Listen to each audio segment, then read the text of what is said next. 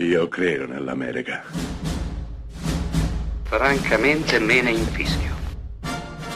Io sono tuo padre.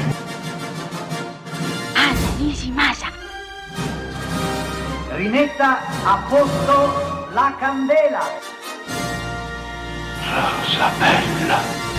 Questa settimana a Close Up parliamo di Oscar e dovendo scegliere tra 95 edizioni non si può non parlare dei premi del 1995, premi che hanno incoronato come miglior film Forrest Gump di Robert Zemeckis, ma erano candidati anche Quattro matrimoni e un funerale di Mike Newell, Le ali della libertà di Frank Darabont, Quiz Show di Robert Redford e soprattutto Pulp Fiction di Quentin Tarantino, che resta a bocca asciutta e si porta a casa solamente il premio per la miglior sceneggiatura. Forse troppo poco per un film così rivoluzionario che ha di fatto creato una tendenza e un nuovo modo di raccontare il cinema. Robert Zemeckis per Forrest Gump vincerà come miglior regista battendo Tarantino, Redford, Kieslowski per il suo film Rosso, ma soprattutto anche Woody Allen per Pallottole su Broadway, film che verrà risarcito in qualche modo perlomeno dal premio all'attrice non protagonista Diane Wyest, straordinaria in questa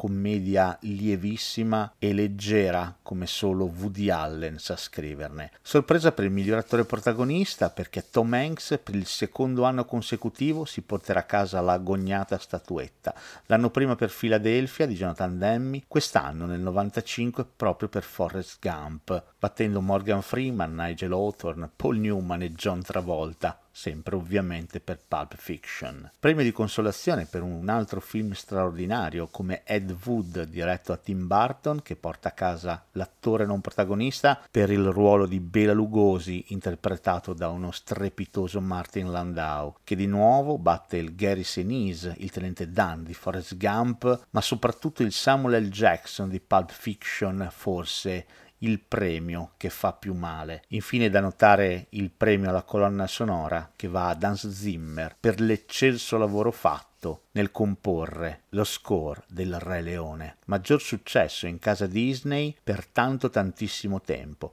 fino all'arrivo di Frozen, il regno di ghiaccio. Ma questa è un'altra storia.